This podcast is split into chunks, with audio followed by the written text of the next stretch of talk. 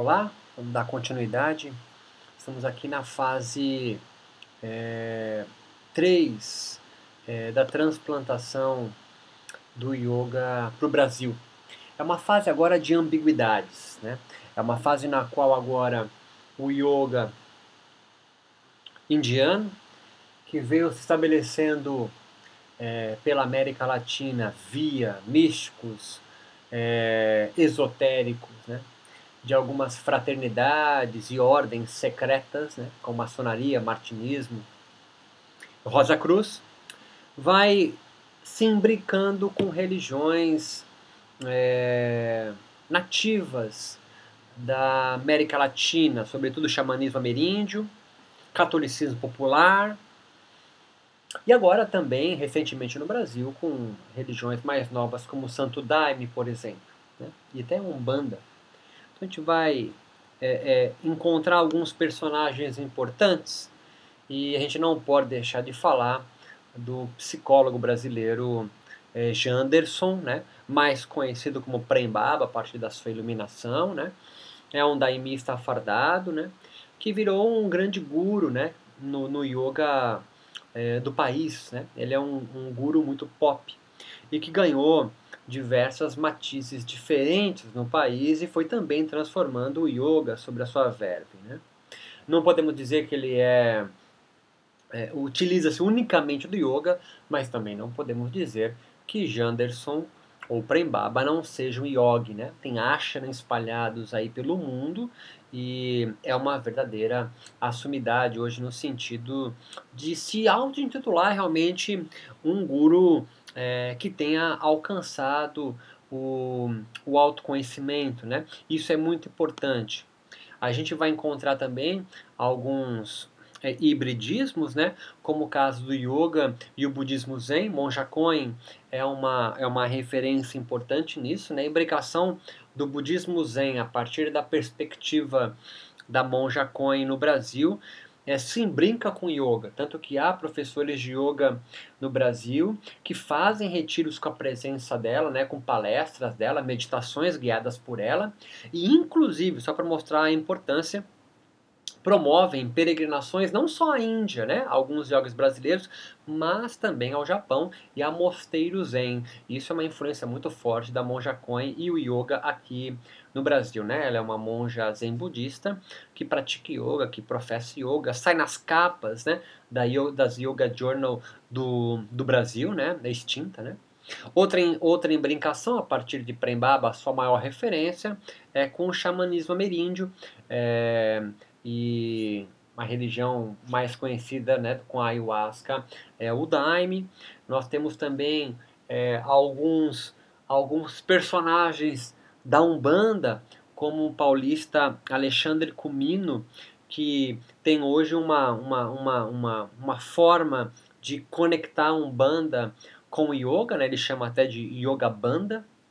O yoga, então, nesse período agora de ambiguidades, vai se relacionando com outras religiões, mas, sobretudo, a principal combinação que o yoga faz nesse período é com a ciência, né?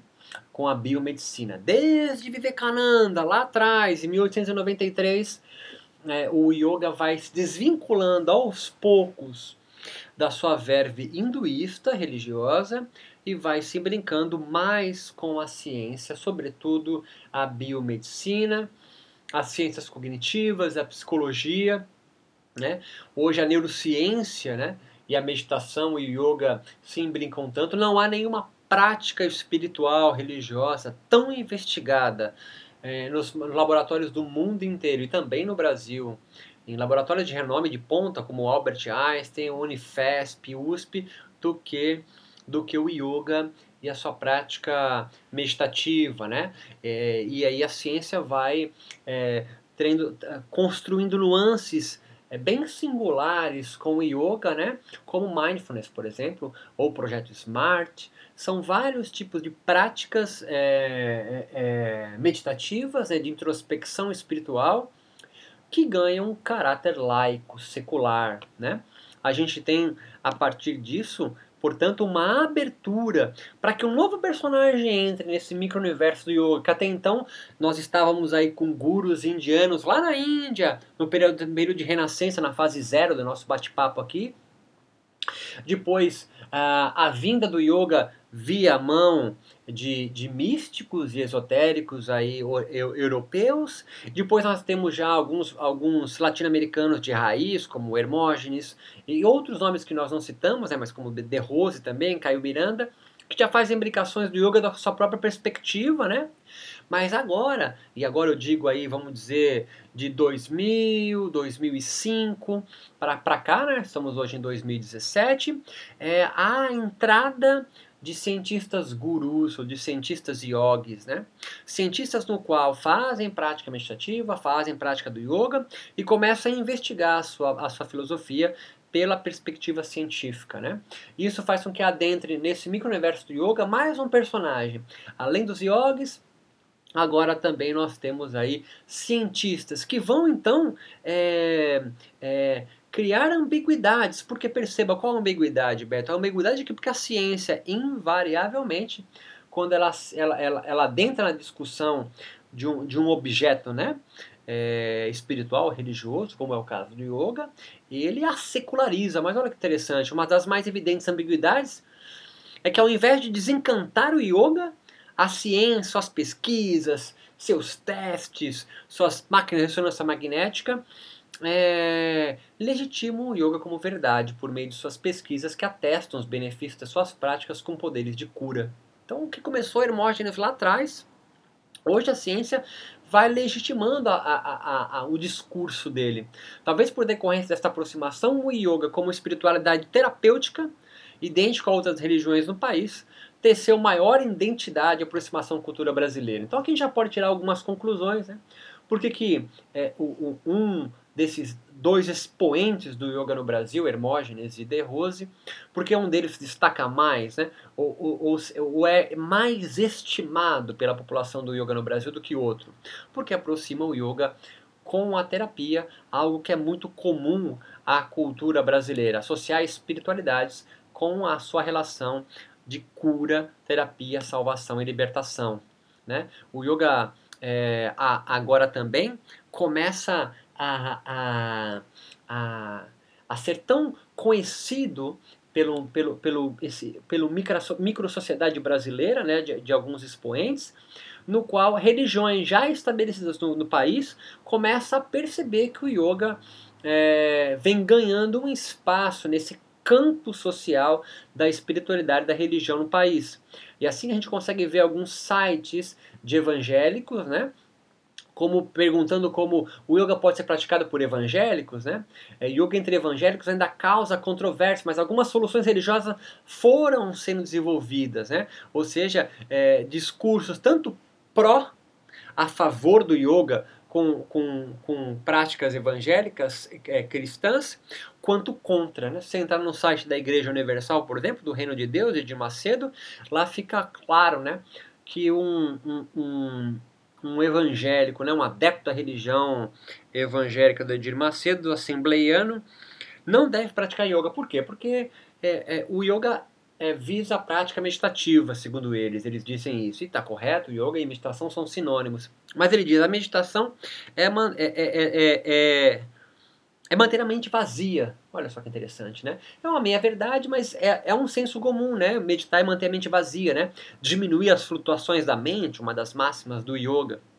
Agora, para os cristãos, a mente vazia é a oficina do demônio, portanto, o evangélico deve se manter afastado, e o, e o, e o cristão, e o cristão, de uma forma geral, por alguns meios mais ortodoxos da religião católica e cristã, deve se manter afastado do yoga, porque ele é uma prática pagã, né? ele cultua mais de um deus, ele, ele é uma prática pagã, ele vem de uma religiosidade exterior, né, que é da hinduísta, sim, é verdade. Ele tem uma prática que tem que manter a mente vazia, é uma meia-verdade, mas é, é, o senso comum, e a mente vazia é a oficina do demônio, dentre outros argumentos para você ficar fora disso. Mas o que tem a ver isso tudo? Que tem a ver, a importância não é saber se, se a lógica da construção assembleiana está correta ou não. Mas é que, primeiro, o yoga começa a incomodar um campo social e espiritual no Brasil. E segundo, se ele começa a incomodar porque ele começa a disputar é, com, esses, com essa religião seus adeptos também. E aí se criam soluções para que isso ocorra, tanto pró é, quanto contra. Por isso essa é a fase das ambiguidades, né? A gente pode encontrar também o Holy Yoga, né? Com o slogan 100% Jesus e 100% Yoga, né? É um movimento que tenta popularizar o yoga entre os evangélicos. Então nós temos os dois lados, né?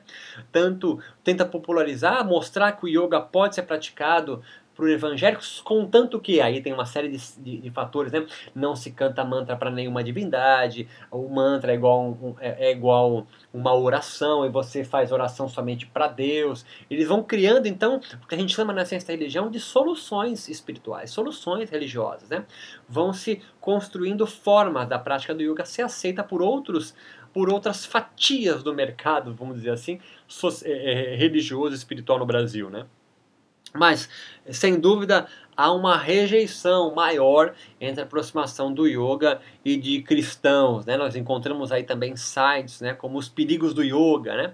meditação cristã versus meditação esotérica. Né? Assim, ah, você encontra pessoas que resolveram escrever um artigo, é, porque hoje em dia, segundo ela, né, está assistindo de forma nomeadamente em meios esotéricos e de corrente New Age, né? isso em itálico. Né?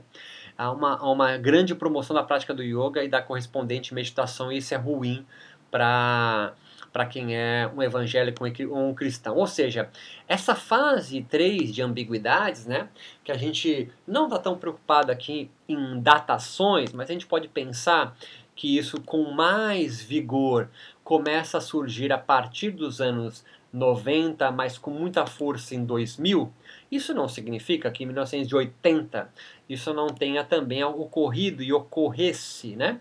O que? A, aproximação do yoga com outros adeptos e a briga. Só que até então o yoga não era tão conhecido no Brasil. O yoga começa a dar um boom no yoga no Brasil mesmo a partir dos anos 90, mais, finalzinho dos anos 90, mas um boom mesmo em 2000 em 2005, mais ou menos. E é aí que as religiões já, é, já institucionalizadas no país começam a perceber seus adeptos migrando é, ou apresentando-se que está lendo aí um livro de yoga, né, um Yoga Sutra de Patanjali, né, um texto clássico aí do século II a.C.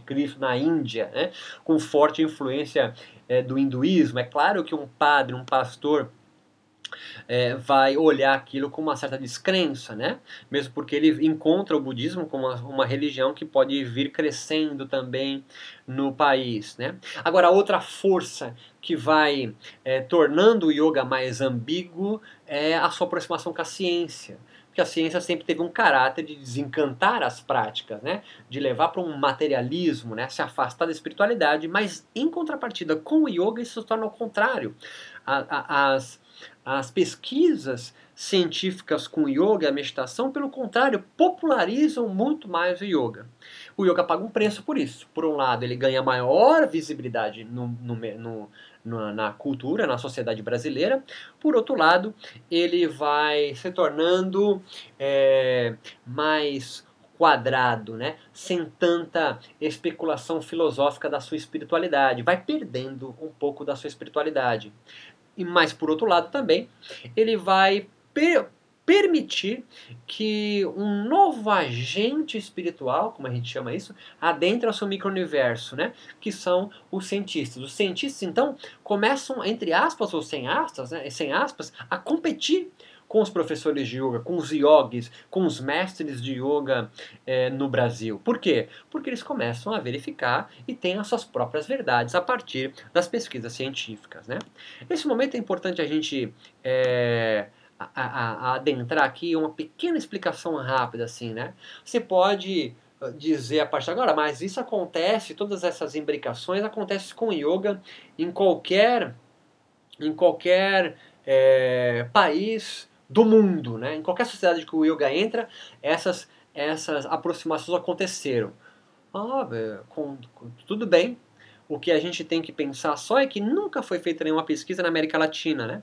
Então, se novas pesquisas vierem a ser feitas, como eu estou fazendo agora na América Latina, comprovando que essa transplantação do yoga aconteceu de forma idêntica, tanto na América Latina quanto na Europa e Estados Unidos, tanto quanto bacana. Mas há singularidades na América Latina que em outros países é, é, é, realmente não ocorreram. Primeiro, esse hiato que há de 70 anos. Né? O yoga chega aqui na América Latina no mesmo período que chega nos Estados Unidos e Europa, por volta de 1900. Só que o yoga passa 70 anos sem nenhuma presença yógica indiana para legitimar ah, interpretar e pensar o yoga da sua raiz. Portanto, o yoga passa 70 anos se reinventando no Brasil. Aí a gente encontra ícones como Hermógenes e De Rose, né? São, não são as pessoas mais importantes, mas são, é, é, é, são dois ideais, tá certo? Por isso que eu utilizo os dois, né? São mais muito conhecidos e são dois ideais. Há outras pessoas, Maria Helena Bastos e há outros mais, tá certo?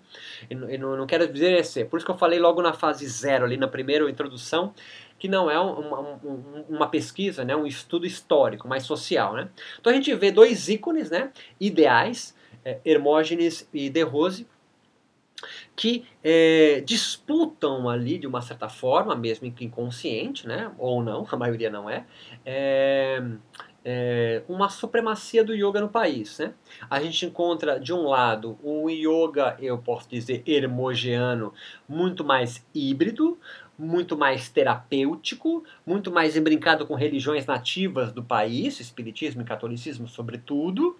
E nós temos o outro lado, um yoga de, de, de Rosiano, que é um yoga mais elitista, menos eclético, por isso elitista, né? Porque, se, porque o encontro de Hermógenes permite que todo mundo faça yoga, jovens, crianças, é, idosos, doentes.